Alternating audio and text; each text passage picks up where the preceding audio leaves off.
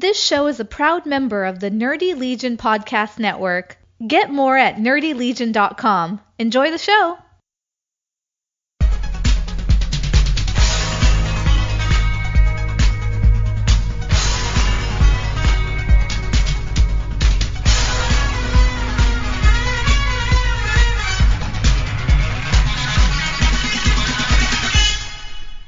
Hey, cousin Paul, you want to talk about wrestling?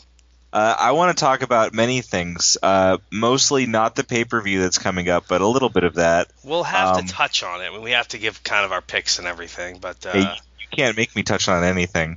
that's fair enough. You're an adult human being. You make your own make me know. decisions.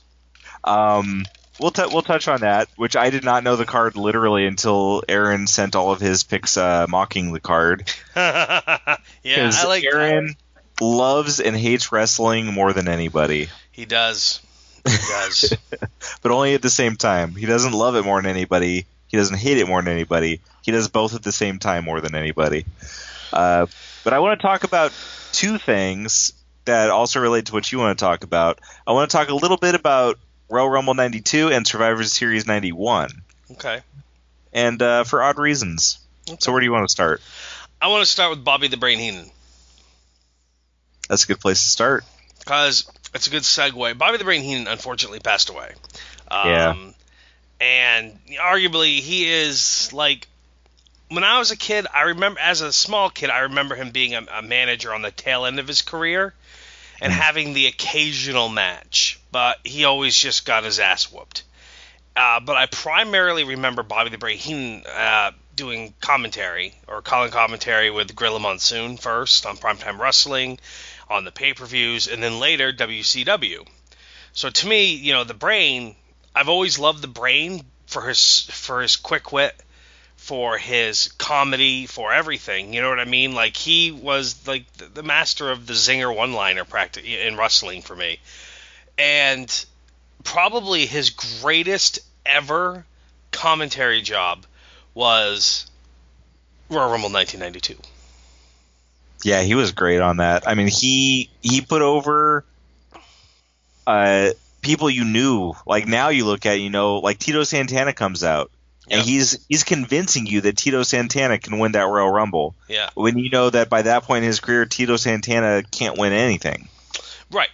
But mostly, my my favorite part of it was his bias towards Ric Flair for the whole thing. And Gorilla Monsoon Oh, like, yeah. you're supposed Oh, to man. be, you're supposed to be neutral. I can't be. You know, it's not fair to Flair. I mean, I loved it. Like, I love the part where like Flair's about to get eliminated and Roddy Piper saves him, and he's like, "Thank you, Piper. I can't believe I'm gonna say it's a kilt. It's not a skirt. It's a kilt. I'm so sorry." and then Piper turns and smacks Flair. And he's like, "Oh, you skirt wearing freak! Why would you do that?" Like, I just, you know. I, I, I loved it. It was phenomenal. And so Royal Rumble 92 is, is like one of my all-time favorite Royal Rumbles, mostly a lot because Ric Flair wins. Uh, but a lot of it is the is is the uh, Bobby Heenan commentary, and we'll talk about that more in a little bit because I know you want to talk about that pay-per-view. Yeah, I Flair on that. But remind me to talk a little bit about Flair on that pay per view because you know, Oh, like yeah. I don't I don't hate Flair, Yeah. but I'm not a big Flair fan. But uh, I think I might need to go back and do some watching. You got to watch some old Flair stuff, dude. And of course, I can tell you what to watch because I love the Nature Boy. So. Yeah. Um, but uh, it's it's sad that we lost Heenan, and I don't know if many people realize this, but we uh, we have lost a lot of wrestlers this year, and we took a big hit at the beginning of the year. And the fact of the matter is, uh, back in like February, I decided after we had so many wrestlers that died straight away. I mean, you know, we had the lesser known like Timothy Well died in January. He was one half of Well Dunn. But then in January we had Superfly Jimmy Snuka, you know, and then we had Gorilla uh, uh, George the Animal Steele, Chavo Guerrero Sr., Nicole Bass to a lesser extent, Ivan Koloff. I mean, in February alone, we had so many like legends of wrestling pass away. I decided, all right, I'm going to start keeping track, and I'm going to write a blog to come out in early 2018. Basically, it's just wrestlers who died in 2017. I cannot believe how many names I have on this list. It's surprising, you know, from wrestlers you hadn't heard about in years, like Outlaw Ron Bass passed away, or Dennis Stamp, who got repopularized after the the documentary Beyond the Mat. And then we had some, you know, a, f- a few Mexican legends pass away in Fishman and El Canek, and uh, then you had like Rosey passed away, you know, the old uh, Matthew Anoa'i, Rosey from two, you know, and and just just so many, you know, some independent stars you probably never heard of, guys like, and then other guys like uh, Pretty Boy Doug Summers, who was phenomenal wrestler, but mostly just known for his AWA tag team run with with Playboy Buddy Rose in their match with the the Rockers. And you know, all the way up now to Bobby the Brain Heenan, who passed away September 17th. Like, I don't think I'd realize that how many people, how many wrestlers, big names, small names, whatever, we lost this year without keeping track on this list. And by the way, I said Al Canek, and I did not mean that name. I meant Gran Apache. So, but anyways, I I don't know. Just throwing that out there, I guess. So one of my first uh, strong Bobby Heenan memories was uh, in the early days of Monday Night Raw, which I guess looking back, because I watched uh, Raw from the beginning up to a certain point on He was the. only on the first couple episodes. was it only the first couple episodes? I thought it was that. Uh, he went to WCW really quick. He was really only on the first like few episodes. I thought. Oh well, I must have. It must have been then. Uh, who was that obnoxious guy that they had on that was terrible? Rob Bartlett or some. Yeah, he was like that? only on the first episode, I think, and he was horrible. Uh, I th- I think it was more than the first episode, and I was kind of surprised by that because I, like I said, I went back and watched from the first episode. Yeah. Uh, but yeah, I think you're right. I think uh, they had the whole monsoon ousting Bobby Heenan pretty early. Um, Yeah, I thought it was pretty quick right off. No, He, uh, because Monday Night Raw started in January of '93, right? Yes. So okay, he didn't leave the Federation until December '93. So I'm I'm sorry. It was the it was like yeah, December '93 is when he got kicked out of the. WWE. I think what um, happened is he. so- Uh, so you, you know what I'm talking about though when Monsoon throws him out. Yes, yes. Was that when he left WWE or was Yes. that before? Okay. That's when he left, and that was uh that was right here. I'm, I found it December 6, 1993. that was a great bit too. I mean, what what a what a guy to put over the place you're leaving like that, you know. Um, to to allow yourself to leave on such a ridiculous note that just, you know, I mean, that's what he what made him so great is he did what was the best thing for entertainment. But anyways, he he had a bit on Raw where he's interviewing a couple that either just got married or was about to get married and he had the tissue and he has uh the, the the wife hold the tissue and he screws up the guy's name. I forget what his last name was, but he calls him Todd Kabapaboom. yeah. And uh oh man, that whole bit was just great and it was just so Bobby Heenan. That's one of the things I remember the best. I had watched wrestling before that, Yep. but it was that was when I was really starting to get an understanding overall of what was going on. Um, instead of just like kind of continually randomly coming across stuff. That's when like it was coming together, and that's when I remember like watching wrestling on a regular basis. Uh, yeah, Heenan was just always so great. Um, going back and watching though, th- that's what was great about the time I started watching is as I went backwards and watched, I had you know, I mean, Bobby Heenan was involved in everything, and he was one of those guys that just like made everything. He was a constant thread through everything, and he was so good, and he made those around him good. There was so many of those early pay-per-view shows where Bobby Heenan would be managing like there'd be 10 matches on the card and he's out there for 5 or 6 of them managing guys. Or he's out there for a couple of the matches but he's doing commentary the whole time except when he's managing and yeah, you're right. I mean, he was all over those shows. Um speaking of a Bobby Heenanism or whatever, I remember an old episode of Primetime Wrestling where they were like interviewing the audience for some reason, and they're and like Vince McMahon was like, "Oh, we have a couple celebrating our their 20th wedding anniversary," and Bobby Heenan says to the guy, he was like, "Wait a second, so you've been married to her 20 years ago? You married her 20 years ago today, huh?" And the guy goes, "Yeah," and Heenan goes, and I'm paraphrasing, 'cause I can't remember exactly. He goes, "Huh? You do realize if you would have murdered her on your honeymoon, you'd be getting out of prison now rather than being stuck in it for the rest of your life." And it was so inappropriate, but so funny. yeah, it was just you know it was, it was a Bobby the Heenanism. You know, it's just uh, yeah. I met him um, back in 2012 uh, I went to uh, my buddy Jay and I went down to New Jersey to a Pro Wrestling Syndicate's fifth anniversary event because we want I wanted to see the Great Muta. So we went down to meet the Great Muta and sat front row for the show and everything. And then the very next day, about a half hour away, in Rahway, New Jersey, they had Legends of the Ring, which is a wrestling, a one day wrestling convention. And uh, we went, and my buddy Jay, uh, we went there, and Bobby Heenan was there doing um, signing. And like, I wanted to get a couple of trading cards signed by Heenan. I had a WWF one, and then I had a WCW one that had him and Larry Zbyszko on it. And I'd actually gotten Larry Zbyszko to sign it a couple months before when he was at, of all places, an independent show in Gray, Maine and um, to me it was really sad because he because of the cancer and because of having like a part of his you know he had that tongue cancer and he had a part of his his like kind of like jaw removed and this and that he couldn't talk anymore you know? And he didn't he didn't look like Bobby Heenan. And I had him sign my cards but I didn't do a picture with him. Jay did. He was so excited and I'm happy for him.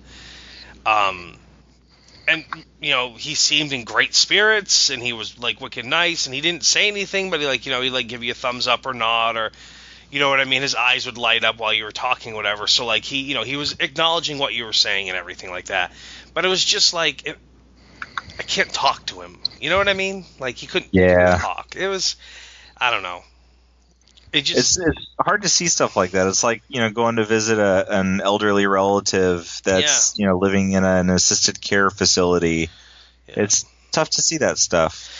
It is, and, and it's just it has a lot to do with the fact that Bobby Heenan is was so well known for his for talking, for his quick wit, for his you know what I mean? Like he was so well known for that. It was just yeah. It was a little tough. But anyhow. Survivor Series 1991. You say you'd want to talk about it. So I, I one thing I've been doing lately is uh, when I just need to unwind, either I stay up later than everybody so I can just have some time to mentally let go, Yep. um, or in this case, I had actually I was uh, I had to be up at four for work, and I got woken up early, and due to the nature of uh, how I got woken up, I wasn't gonna be able to just fall back asleep.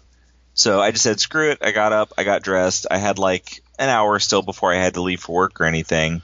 So I was like, well, I'll just I'll put on wrestling. I'll set my alarm, and if I doze off, I doze off. You know. Mhm. So I put on that Survivor Series, and the first match is uh you know a, a elimination match, and you have Bret Hart, Roddy Piper, uh, the British Bulldog, and Virgil on one side against Million Dollar Man, Ric Flair, uh, the Warlord, and the Mountie. Yep. Yeah. Um. So, I, I I think the only elimination I saw was the Bulldog getting eliminated. I might have seen the Warlord getting eliminated before I dozed off. Then I had this crazy dream about the rest of the match, like just totally not what happened at all, just like dreamt it. And uh, when when the ma- so the, the the the face team won, and when they won, all four guys were out there, and they all got presented with championship belts that were designed like in their character, but also ridiculously not in their character. Yeah. So, like for example, Bret Hart's belt had like you know the pink and black kind of stuff, but the design was like nothing that had to do with him. Hmm. Um, and they all went up to the f- different four corners of the ring and went up and they raised their belt. So then I woke up and I was like, "What the hell just happened?"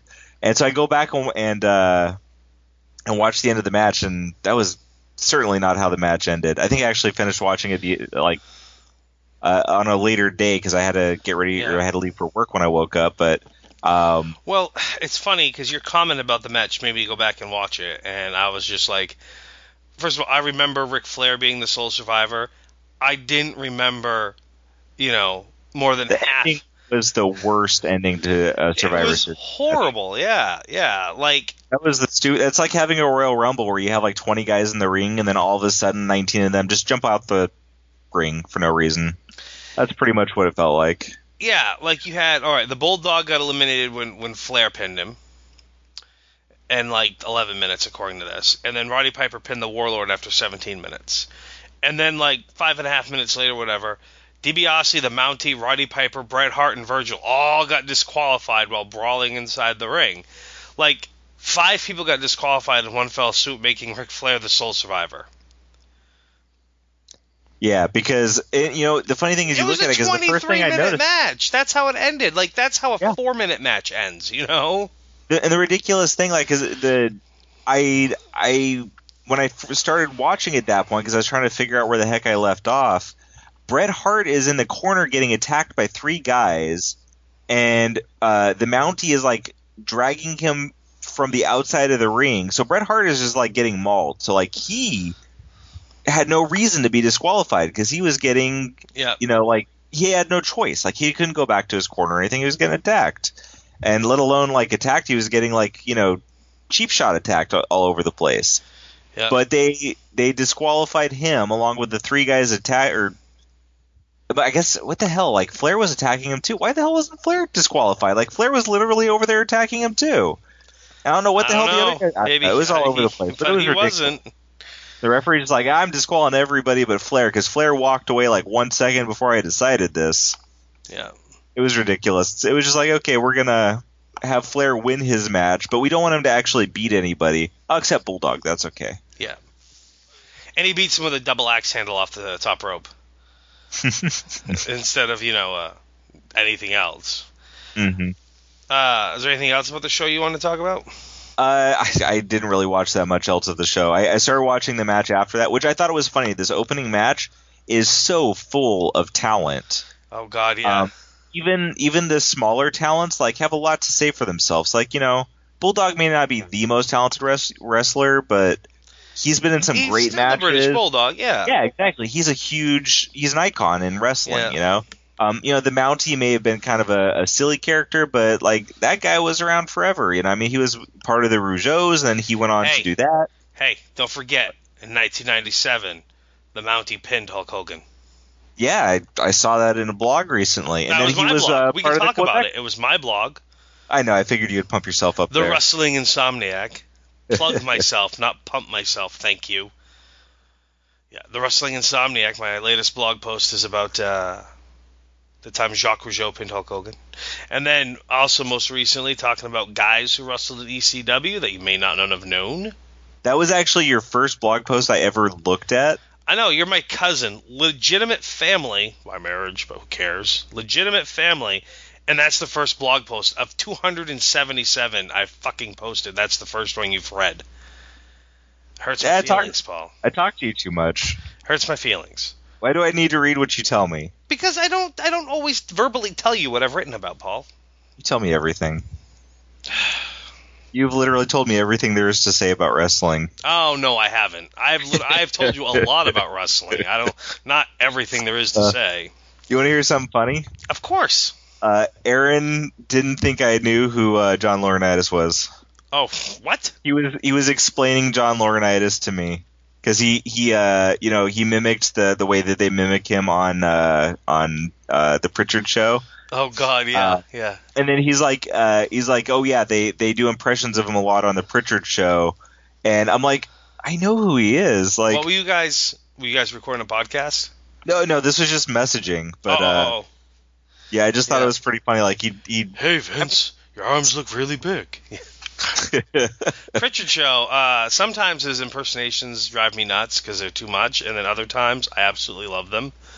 yeah they take it over the top sometimes but you Yes, can't you could you couldn't get out all the things that they do if Yeah. you didn't allow it to go off the rails sometimes so Absolutely, absolutely. you got to just run with it but uh Yeah. Yeah, no, I just thought that, thought that was funny. Seeing as like when I got back into wrestling, it was I think that that was right when he was a. I mean, it was a little bit before, but like it wasn't long after that he was a major part of the angle of everything for quite a while. Uh, but I mean, how would Aaron know that? I guess it's not like uh, Aaron and I have talked current wrestling very much. Very true. It's true. I mean, except for like current current, but not like the last few years. I mean, it's like I didn't know that Ronnie uh, didn't give a shit about Daniel Bryan. Yeah, it seems wrong, Like- right? That's okay. Yeah. He, you know, if if you uh, can be a loud ass on the mic, Ronnie loves you. But uh, if you can wrestle really well, eh, Phenomenal. Uh, So, but we chatted about Survivor Series because you were asking me like, because you actually watched Royal Rumble 92 first, and you asked how the title got held up, and I told you about Survivor Series 91. That's why I went back and started that's why I went back and watched. All right, okay, cool. Yeah. Did you watch this Tuesday in Texas? Uh, no, I did not watch watch that yet, but um, I I in the past I knew all that stuff, so I kind of had like I remembered this Tuesday in Texas. I just couldn't remember all the details. Plus, Yeah. I knew like one thing that's nice about talking to somebody who watched it when it was happening is you get the details you can't get from looking stuff up Yeah. or from watching pay per views. That in between stuff, like what was it like having Flair come in? Like what what did it feel like as a fan? Like what was the sense around it? That kind of stuff. So I was able to get that kind of context. Well, like for me, if you want to know my part of it, for me, like watching the show, uh, I remember like I watched uh, WCW, NWA, Jim Crockett Promotions, whatever. I watched I watched everything wrestling when I was a kid that I could find, but you know, obviously I watched Saturday, uh, uh, WCW Saturday Night every week and main event worldwide. And I watched Raw, and I watched Primetime Wrestling. That is Superstars of Wrestling. I did not get Wrestling Challenge in my area but I did get All American Wrestling and and then later uh, the Action Zone and all those shows and whatnot. So when Ric Flair's, uh, sorry, when Bobby the Brain Heenan uh, on Primetime Wrestling, like came when they came back and there's Heenan standing there and he's holding what I know to be the NWA World's Heavyweight Championship in his hands, I was like, holy shit! Like this is this is this is big. This is huge. This isn't right. Like that belt doesn't belong on this TV. You know what I mean? Yeah, it's got to be pretty shocking. Yeah, I mean, I was 12 at the time, and I just knew like that belt doesn't belong on this TV. I know. I read Pro Wrestling Illustrated. That's you know the NWA World's Heavyweight Championship, and we always talk about fantasy matches, but that belt doesn't belong on this TV. This is crazy, and um, it was just it was huge. And then when he actually said Ric Flair's name at the end of the promo, it was like, oh my god. And then the weeks leading up to it, you had Bobby Heenan talking to a figure behind a door that said Hulk Hogan on it. So he's allegedly talking to Hogan, and Hogan slams the door in his face. And then finally, when Ric Flair makes his debut, you know, it's on Primetime Wrestling. And he comes out, and he's got the robe, and he cuts a promo, and it was awesome. But the promo that did it for me is on the Brother Love show. When Hogan's a guest on the Brother Love show, and Flair comes out. And I just remember it like Flair coming out. He's got Heenan with him. Heenan's holding the belt. Hogan's got, you know, he was uh, grumbling and grumbling. You know, he's he's all grumbling. And when Ric Flair says, he he he goes, Hogan, ah, big man, I've been waiting years to talk to you. And it was just like, holy shit. and he just cut this wicked promo on Hogan and about being he how he's the real world's champion and what he's got and what Hogan's got strapped around his waist is a, like like a tinker toy basically and on and on and on. I mean it was awesome. And then we never got the match. I can't believe they would have all that opportunity right in front of them, and they just how how do you not get a match out of that? How do you not get that done? Well, they kind of did have a match in respect to um, house shows. They wrestled on house shows. Non, nothing was televised. Years later, like I, I caught like uh, they had released them somehow. Like maybe it was on the MSG network type of thing. But like we never got a pay per view match out of it. And right there, especially after Royal Rumble '92, staring right in front of you or staring right in your face, you have what should be, you know, a pay per view match of Ric Flair and Hulk Hogan at WrestleMania. That should have been the WrestleMania main event. Yeah, And- what was the WrestleMania main event that year? Hulk Hogan versus Sid. And earlier in the card, Or nothing? yeah, exactly. And earlier in the card, Ric Flair wrestled Randy Savage for the belt. So yeah, So yeah, that was probably a good match. it, it was. It was. You know what? Actually, it was okay. It was okay. Um. But anyhow, yeah. So I just knew when when Flair came in the WWE, it was just it was a big thing, especially seeing how he brought that belt with him. It was an awesome experience for me as a kid, as a fan. Uh, it was the first time I felt like I was watching something, going, "Whoa, this shouldn't be happening," you know. Mhm. So, so what uh, what inspired you to watch uh, Rumble '92? Uh, just looking for something to watch, and typically the things I'll uh, I'll get drawn to are you know, it used to like some of my favorite things used to be the Royal Rumbles and the Survivor Series matches because they I I mean, first of all, back then gimmicks weren't overdone. Gimmick matches, you know, it's like matches were typically just straight matches. You had regular matches, you had tag team matches. Sometimes you had six man tag team matches. I always thought six man tag team matches were kind of boring back in the day. Too many people. But uh yeah, so Survivor Series matches, they don't do it for me as much anymore because now watching I can see how like they are just as shitty gimmicky as a lot of the stuff they do nowadays with how they I mean we just talked about in 92 that Yeah. match where they have so much great talent and you never see anything very good in that match. And then you have this stupid ending to the match and you had so much potential in that match you know? Um, so Royal Rumbles are ones where it's just it's just fun. Like you can't not enjoy watching a Royal Rumble um, unless it's a couple of the ones in the last few years. But uh, that's a, another story. Even then, they're still kind of fun. Uh, see, for me, um, I, I still like the Survivor Series. Yes, I know they have at least one match where it's just completely stupid and the booking doesn't make any sense. Um, but at the same time, they have uh, some other matches that are just pretty phenomenal or really, really good. And I, I honestly, with the number of pay-per-views we have nowadays this year and everything else, I, I think they should go back uh, to the Survivor Series being teams of five will survive and doing just five on five the whole card. They could extend storylines that, that. way. Yeah, they could extend storylines that way. It'll make the pay-per-view different and special compared to everything else. Because realistically, like we have No Mercy coming up this Sunday, and we have Survivor Series, and legitimately, other than the name, the shows are interchangeable. Yeah, You know what I mean? yeah, as that's, far that's been a big like, part of the problem. Is I mean, the shows are interchangeable with like just Yeah. freaking episodes of Raw if you cut out all the the promo time. Like I And it- actually legitimately hate the fact that uh, we have a Hell in the Cell pay per view because that match should just happen because it's happened because it's a culmination of a feud. It shouldn't happen because we have a pay per view named by it, and uh, so we and gotta have find a way to fill it. Yeah, exactly. Just like the TLC pay per view, just like well, Money in the Bank's different. That one's okay because it's like the Royal Rumble where that's the feature match is the Money Yeah, in the Bank Yeah, I agree with match. that. TLC, I'm sort of okay with because it's basically a card where they're saying this is these are all going to be stipulation matches. Well, but no, see that's the thing though. You can't you shouldn't just have a show with like TLC and Extreme Rules are basically the same type of pay-per-view. It's a card full of matches that have stipulations. However, a good feud culminates to a match where they go, "We're going to settle this in a TLC match."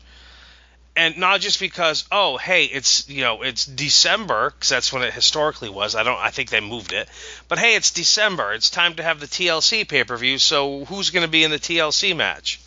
You know yeah, that's I the mean? problem with 12 pay-per-views a month. And I mean, if they were doing some, if they were doing it to make it good quality wrestling for the fans that want to watch good quality wrestling, Yeah, then it would be. I mean, it'd be a little bit more like it was back in the day, where you had the major pay-per-views, you had in your house in Mhm. in the months in between that were Yep. two hours long at that time, and you typically saw more of. You may see, you know, people in the same realm of the feuds that were going on, but you know, like, Yeah. I mean, Shawn Michaels wrestled some guys you wouldn't see him wrestle when he was champion. You know, his in match with Mankind was phenomenal. Exactly. And yeah, so I, I, mean, don't that's think what they should do is they Yeah. should have championship defenses against guys that you wouldn't see normally built up for the big pay per views. Yep. And then the other ones, you know, I mean, basically, kind of what they're doing. Well, the problem with what they're doing now is like, how many times have we did we see Bray Wyatt and uh, Randy Orton wrestle in stupid ass matches? Yep. and over the course of, of several pay-per-views they could have had them in different i mean still kind of program them together but have you know tag team matches or six man matches i mean they kind of do that stuff sometimes but they also do the stuff where they, it's just like lazy programming let's just have them do the same thing but throw weird shit in there and it gets really old so that's there, there's a lot that i think they could go back to to basics with um and make stuff better than it is. But ultimately, the reason it is what it is right now is because, you know, the people that are spending money want to see the people they want to see, you know, and so they just keep on throwing those people out there. I mean, you still, it doesn't matter how, how old you know Cena and Orton and a bunch of other guys get, hmm man, Orton comes out there after doing not a damn thing against a guy who is hot. He hits uh, an RKO and everybody pops for Orton. Yep. That's just how it is, and that's Yeah. you know, it's too bad when you want to like actually see stuff be interesting and different and compelling, but I just I kind of wish like okay, when you have WrestleMania, it's WrestleMania. When you have SummerSlam, it's SummerSlam. You know, it's just those are two big shows in the year. Royal Rumble, obviously the Royal Rumble match is going to happen. I agree with that. Um, Elimination Chamber. Now that's a pay per view where it's a match where, like, unlike Hell in a Cell, where they go, oh, who are we going to put in the Hell in the Cell? Let's just we'll plug these two people in it. No, that a feud's supposed to culminate to a Hell in a Cell, not just happen because the pay per view comes around. But Elimination Chamber, that's different to me because that's you know that's like a Royal Rumble, like uh, a Money in the Bank. You know what I mean? That's a special type of match, and the winner. Oops, didn't know my sound was on. Sorry. Uh, but that the winner of that gets a title shot or whatever. You know what I mean? So that that I'm okay with a pay per view like that. But TLC, Extreme Rules, Hell in the Cell, I hate them. What they need to bring back, King of the Ring. yeah, so I agree with that. If you're gonna have 15 pay per views in a year, one of them should be King of the Ring, and have it be a eight man tournament if that's what you want. Four guys from Raw, four guys from SmackDown. Now you're going to see some matches you may not see otherwise because their guys are from two different brands, you know? hmm And also, you can have qualifying matches for the King of the Ring either at the pay- other the, the other pay-per-views, you know, the Raw and SmackDown only pay-per-views, or on Raw and SmackDown themselves. So that's how you can kind of build it more. And now they've earned the right in, into the King of the Ring. And just Yep. have the only thing on the show is the King of the Ring tournament. So even if it's just a two-hour pay-per-view, that's an eight-man tournament. You're looking at seven matches on that card and maybe in between the rounds you could have like a tag team match or something. You know what I mean? To like space it out. Like have you could have the first two rounds, have a tag team match, and then Well, back in the day, they would have the tournament, and they would usually have a uh, the championship match, and then maybe like one or two other matches, like I you know maybe an Intercontinental Championship match. Obviously, Yeah. they have too many titles. You don't want them getting on there defending all the titles. exactly. But, But, you uh, could have you could have other showcase the matches. smaller titles. You know, I mean, you, you, if you don't want to put one champion over the other in an Yeah. inter, uh, you know, an inter, whatever the hell pay per view, promotional match. interpromotional. That's what I'm looking for.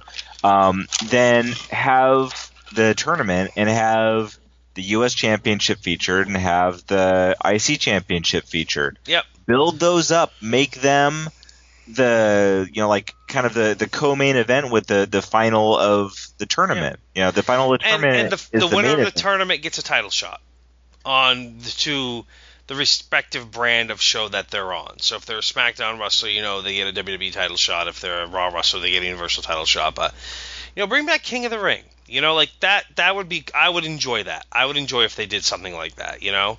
And you Um, could make it the reverse of Money in the Bank, where the champion gets screwed, and have it they win the title shot, but then the champion comes running out right then and stomps the shit out of them. I just Imagine me, that you win the King of the Ring, and Brock Lesnar comes out to defend his title against you right then. Oh, jeez, I'm crow, yeah. that would that would be a TNA concept, though. You know what I mean? Instead of having where the challenger gets to cash whenever he wants, no, no, the champion gets to cash in, and the guy has to face him in his title match. This is your title opportunity. You know, In six hexagonal rings side by Yeah. side. You have to get a pinfall on every ring. I mean, you know, TNA, home of the reverse battle royal, where you know you have to be thrown in the ring to be eliminated. Oh shit. Speaking of uh, returns, did you see that WWE is bringing Starrcade back?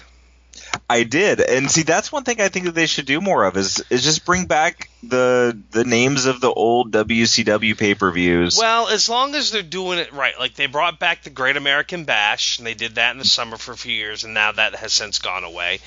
And they've brought out, they haven't brought, instead of calling it Night of Champions, it's called Clash of Champions. Mhm. And TNA and NWA had Clash of the Champions as like their Um, it's kind of like their version of Saturday Night's main event. It was their live special on TBS three, four times a year, but it was in prime time, unlike Saturday Night's main event, which was on at 11:30 at night. You know what I mean? And mm-hmm. Clash of the Champions was live as opposed to uh, Saturday Night Live, which was, I mean, Saturday Night's main event, which was pre-taped. Um, but this is not a pay-per-view. It's right now. It's a house show, and I don't know if it's gonna be broadcast on the WWE network or not. And that kind of pisses me off because it's like they're bringing back Starrcade, the first ever wrestling super card that was featured on um, uh, uh, closed circuit television and everything, and and is kind of considered the first pay per view is Starrcade. It was before WrestleMania. The first actual pay per view, by the way, was the Wrestling Classic, which was a tournament the WWF did to you know try out pay per view and how it would work. Uh, WrestleMania 2 was their first pay per view that they did, the first WrestleMania that was on pay per view. Starrcade 87 was the very first NWA pay per view, actually. That was on, otherwise, they were just closed circuit television. Just a little history lesson for you. Sorry. Uh, anyway, so Starrcade is going to be back at the Greensboro Coliseum in Greensboro, North Carolina, which is the home where it belongs. November the 25th, 2017. It's a Saturday night. It's a SmackDown brand house show. But that's all it is right now is a house show. They haven't announced if they're going to have it on the network, and I hope it's on the network. Yeah, me too. Um, they, I mean, they, they have so much stuff that they could do like that that yeah. would be you know when when you when you own so much is like why not formulate in you're adding so much programming why not formulate some stuff that is going to be more appeasing to the fans that have been watching forever and you know yep. I mean how much have they over the years like brought in these you know old time wrestlers that can hardly do anything anymore, but they bring them in to just show yeah. them off and get them involved in stuff. You know, why not take the format and the names of some of these old pay per views and do it right and yeah. Do it with some of the smaller guys that aren't getting and, show anywhere else. And, and you know, honestly, you know they're doing it right after Thanksgiving. Starrcade historically started on Thanksgiving. That's why the Survivor Series was created, by the way, as to be direct competition with Starrcade. And then after Starrcade 87, they moved Starrcade to December, but they're bringing it back in November. Again, it's a Saturday night. They've already announced the card. You know, you got Breezango against Aiden English and Mike Kanellis in a tag match. You got Bobby Roode against Dolph Ziggler. Sami Zayn against Kevin Owens. The New Day against the Usos. AJ Styles versus Barry Corbin. Baron Corbin versus Rusev advertised as a U.S. title match. Natalya versus Charlotte Flair in a steel cage for the uh, SmackDown Women's Championship and Jinder Mahal versus Shinsuke Nakamura in a steel cage for the WWE Championship. It's a good card. Like, I, I don't know what the next SmackDown pay per view is. I can't think of it off the top of my head. This seems like a better show. Yeah. You know, like yeah, the next uh, the next SmackDown pay per view is, is Hell in a Cell. And all they've announced so far is Jinder Mahal against Shinsuke Nakamura in a singles match. Shane McMahon versus Kevin Owens in Hell in a Cell, The New Days against the Usos, and Natalya versus Charlotte Flair. you know, and this is going to be in Detroit, Michigan on October 8th. You know, a whole almost two months before the the Starrcade event. I mean, we still have like after that pay per view, we still have TLC, which is a Raw only pay per view, and uh, excuse me, yeah, it's a Raw only pay per view and it's this is going to be in um, October 22nd, and then we have Survivor Series, and then now the Starrcade event, and the next pay per view after Survivor Series, I'm aware of. I think I believe is Clash of Champions. So, yeah, I don't know. I don't know. Anyhow, might as well talk about No Mercy while we're on the subject. How's that? How'd that be? Now that we're all depressed, let's talk about No Mercy. Well, I'm not depressed per se. Because it's having no mercy on us, that's for sure. So, anywho, uh, here we go. Um, the Miz defending the Intercontinental Championship against Jason Jordan. Aaron wrote Jordan over the Miz. Miz is the best thing happening on Raw, but they're pushing Jordan with the Angle storyline, so I don't see him. So I, I see him getting a taste of the gold. I uh, I'm hoping the Miz retains, but I, I feel like he's right. Jason Jordan's going to win on this one. how did they make me not care about Jason Jordan? I really liked Jason Jordan. Because they broke up American Alpha and then made him Kurt Angle's illegitimate son, and there you go. Yeah, you remember when American Alpha was awesome and they beat uh they beat the revival for the championship? And that the, the series of matches that American Alpha had with the revival were phenomenal. Yes. Yeah. The ending of that match was great where uh, Jason Jordan gets tagged in and instead of just jumping in the ring, he jumps off the ring, goes around to the other side and comes in from behind the guy because he didn't see the tag. Yep. So they they outmaneuvered the cheating heel yes. Absolutely. great. No, you're absolutely right. sir. that was awesome. Um, Yeah, I I don't know what to think about this match. They have Miz win matches he shouldn't win. They have him Yeah. lose matches he should win. It it doesn't make a lot of sense, but I guess with uh I mean logically the way they've been you know, and really I think that this is a good example of where it's kind of lame that they make us have to think so logically about who we think is going to win yep. instead of just getting into the storyline. This is a good example of how uh it takes the fun out of it in a way when we're like, well, logically, the- the- you know, Yeah. we're explaining why we don't care, basically. uh, Alexa Bliss defends her Raw Women's Championship at a Fatal Five Way against Sasha Banks, Bayley, Nia Jackson, Emma. Aaron says somehow Alexa Bliss retains the women's title. Um, yeah, I, I see Bliss retaining the title as well. you know why they do this match? So they could uh, have Nia Jax lose without making her look beatable. Yep. Even though she can't wrestle, and they don't want her to beat anybody because they don't want her to actually hold the title. Yep. Yeah, I, I, I can agree with that one. I, I can't. If they wanted to move the, the title to somebody else, I don't think they would do it in a, a big match like this. I mean, Alexa Bliss has lost the title to other people, and it's always been in, you know, just one on one matches, and I believe it has. Um, but she's won the title many times by surviving those clusterfuck matches, which is exactly what this is. Uh, Neville defends the Cruiserweight Championship against Enzo Amore. I, I cannot tell you how little I care about Enzo Amore. I really I can't. Um, I feel like Neville's gonna win. Aaron has that Neville's gonna win because Enzo can't wrestle. So Do you know uh, what my first memory of NXT was? what? you showing me Enzo and Cass coming out in that Yeah. one pay per view where they got the biggest pop. It actually wasn't even a pay per view. It was the first NXT Brooklyn Takeover special they did. They taped some matches for that Wednesday's episode of NXT, and that's what that was. This was just a weekly episode of NXT, and matches were taped before Takeover. Oh, okay. And that is still one of the biggest pops I've heard in a long time. When their music kicked on, that place went friggin' nuts. At that time, Enzo wasn't as annoying as he is now, and him and Cass were over huge. But Enzo on his own, you know, like one of the big things that Cass said is, you know, Enzo, you talk too much. And he does. Yeah. Yeah, they honestly they gave him way too much mic time when they put him up in the main roster. He was entertaining, but you cannot give him that much time. And that's It's just like- on NXT, it was like he got just enough mic time, and then they Yep. take it away. You got to limit it. Um, oh my God, they would let him talk and talk and Yeah. talk, and everything he did just got obnoxious when he got too much time for it. Yep. But uh, yeah, it's just like uh, like Deadpool or like Old Dirty Bastard. They're they're good in small doses, yep. But they got to be the the flavor in the bigger thing, not you know. It's like you don't eat a bowl of ketchup. Yeah. Uh, I, I- I- the, the way they've put Neville over too, like I can't see them having him go in and uh, and lose to to Enzo. Like they've really been putting Neville over. And I gotta say, as far as uh, the 205 Live guys, like Neville when he came back and was vicious, like he impresses me. Yep. So I mean, I don't mind. The only the only time that I wanted to see Neville lose it really was uh, with uh, uh, Austin Aries. Me too. Me Instead, too. Yeah. Neville uh, Neville broke him and ended his WWE career basically because he could never kind of get over that injury he got. Yeah.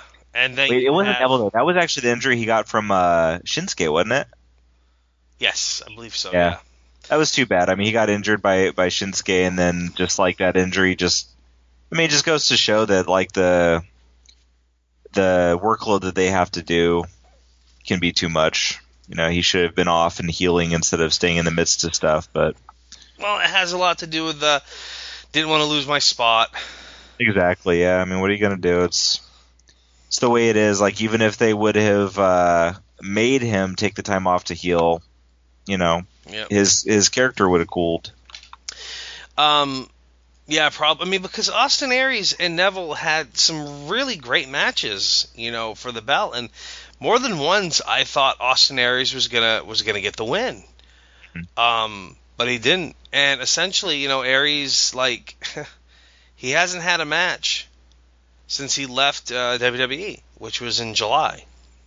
Hmm. Like his last match was July 1st in a triple threat match in Tokyo with uh, Kira Tozawa and Neville, and he hasn't had a match since then. And, like I thought for sure, like when he left, like all right, we're gonna see him on the Indies somewhere because his stock is up a little bit, but no, nothing. Maybe he's really healing up. Oh, maybe. I mean, you know, from 2016 to 2017, he did have that five months off after the match, or was it the tag match, him and Austin Aries against Noe Jose and Shinsuke at NXT. You know, and that's where he got that injury. And you know, five months later, he did some TV stuff, and then five months later, you know, he comes back on, you know, as on 205 Live, and yeah. So, but anyhow, I I feel like Neville's gonna retain the belt in this match as well. Yeah. Uh, uh, Finn Balor against Bray Wyatt, and this is part of the booking where I don't understand, where things have to build to something.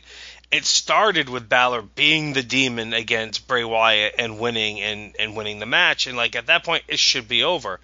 But no, no, the feud's continuing, and now he's just wrestling as Finn Balor, and it's like, well, who gives a shit? Should they've had the match with him as Finn Balor first, and then have a match with him as the demon? But whatever. Um, Aaron's got that Bray Wyatt's to beat Balor because Balor won the feud at the last pay per view and somehow it's still going on. And uh, yeah, I'm going to agree with that. Or unless uh, unless Dustin Rhodes causes a interferes and causes Wyatt to lose.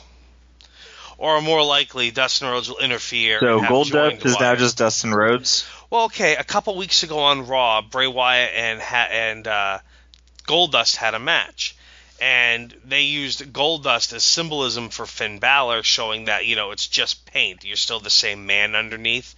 Basically, by saying you know the demon isn't anything more than what Finn Balor is, type of thing, Mhm. to downplay that you know the, the demon is just Finn Balor with paint on and acting funny. So storyline wise, Bray Wyatt wiped the paint off Goldust's face to reveal that the man underneath was still just this was that underneath it was just a man and he was the same man he was and blah blah blah or whatever.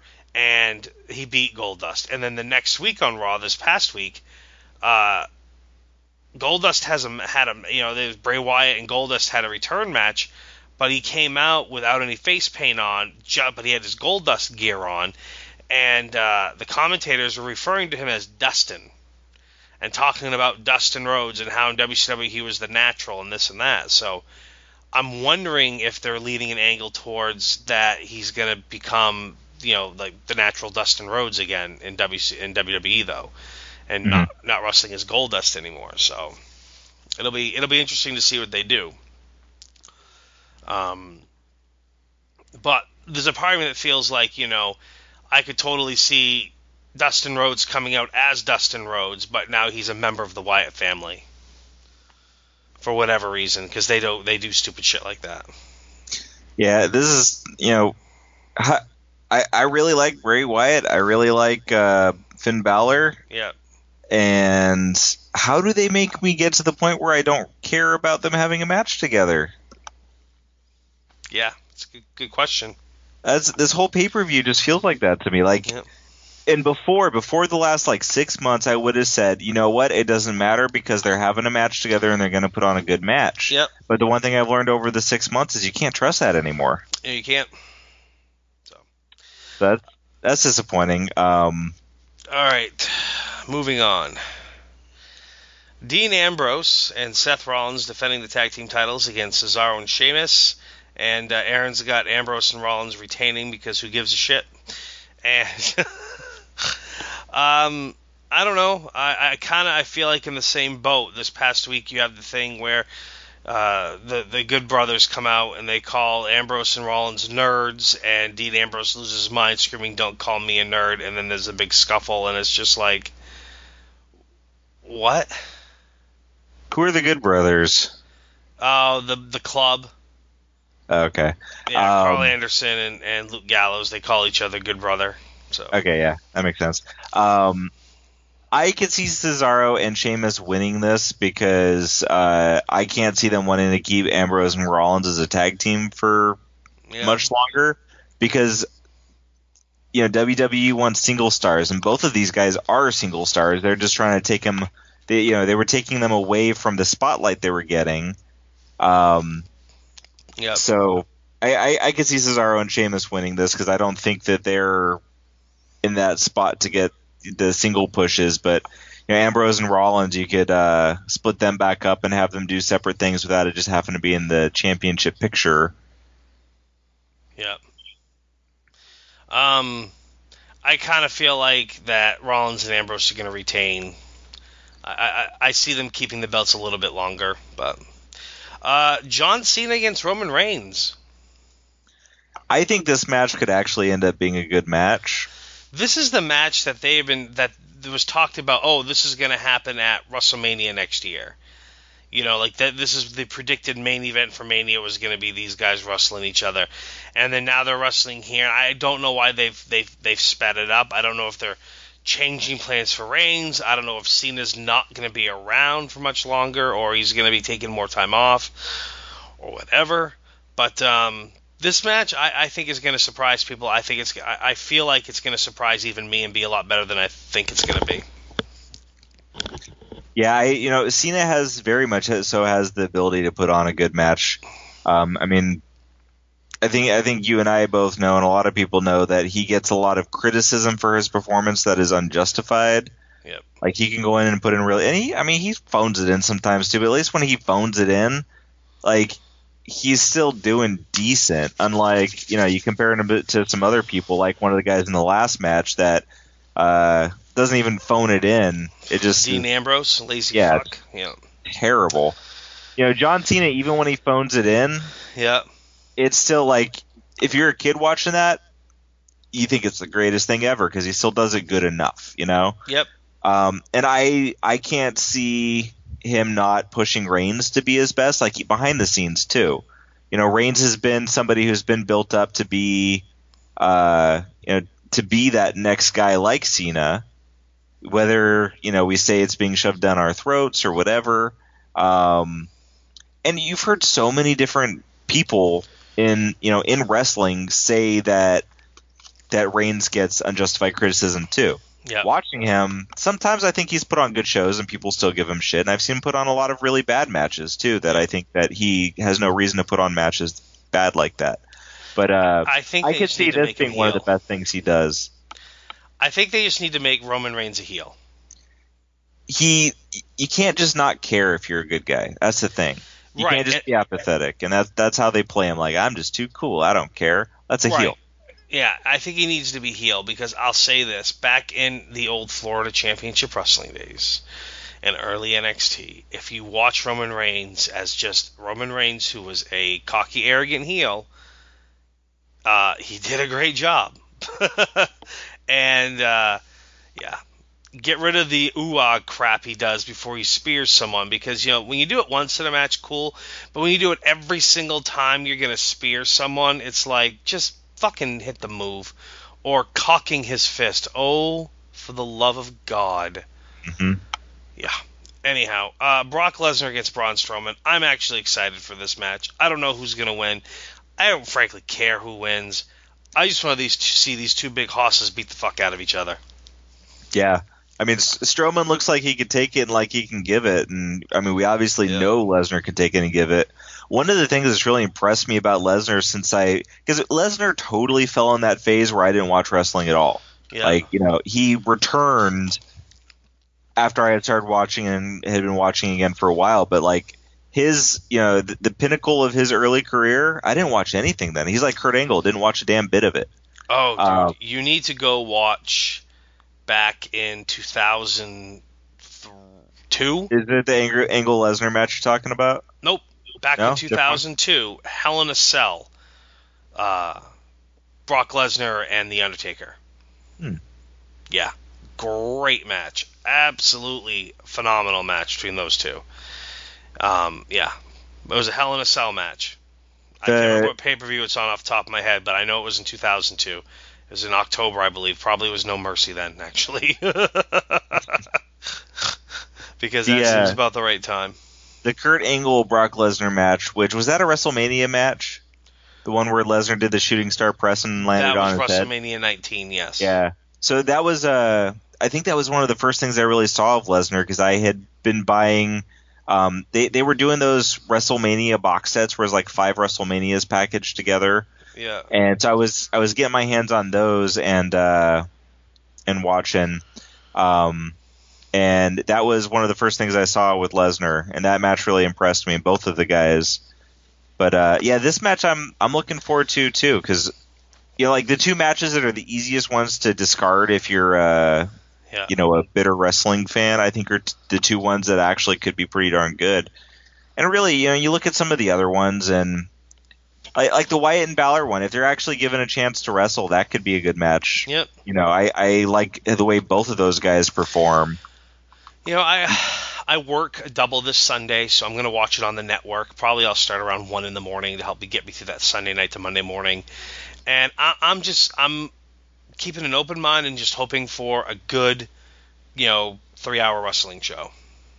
And uh, yeah, Yeah, I would be happy because I, I, you know, I feel like they try different things. Like you know, any company that's trying to present a product, they'll try different things, and sometimes what they do gets, you know, gets in a direction, but then they look at it and don't really like the way it's going, and then they adjust. You know, I mean, I felt that way with uh, with a certain comic publisher recently that I'm a big fan of. Um, and you know, you look at the, the the track of what WWE was doing for quite a while, and I feel like they gave they gave Triple H's vision a lot of play.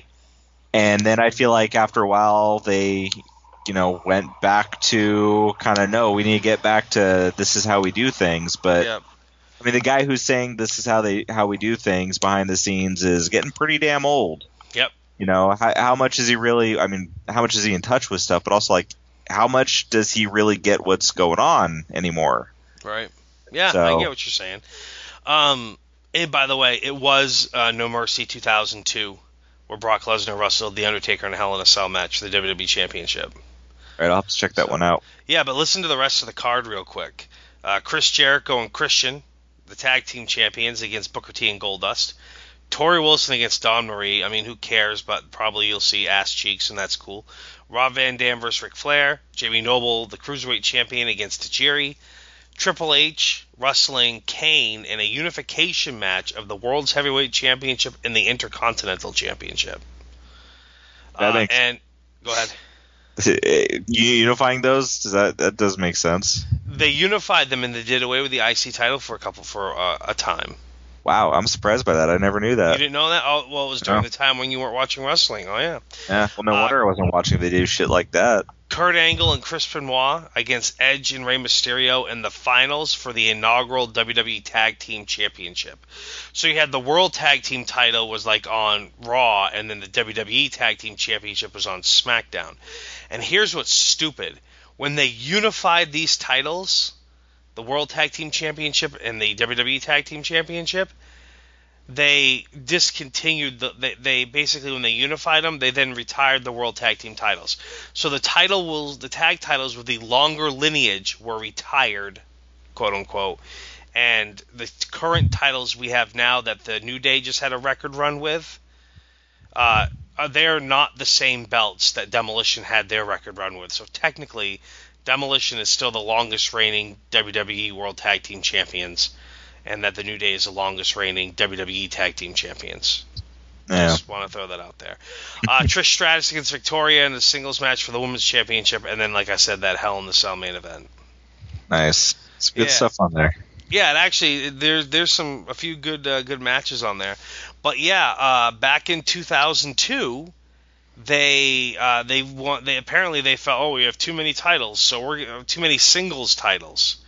So they actually uh, they unified the Intercontinental Championship in with the World's Heavyweight Championship. But prior to that, they unified the United States Championship and the Intercontinental Championship, and then they unified. The, eventually, they unified the Hardcore Championship into the Intercontinental Championship to do away with that, and then like you know they they unified the Intercontinental Championship with the World's Heavyweight Championship.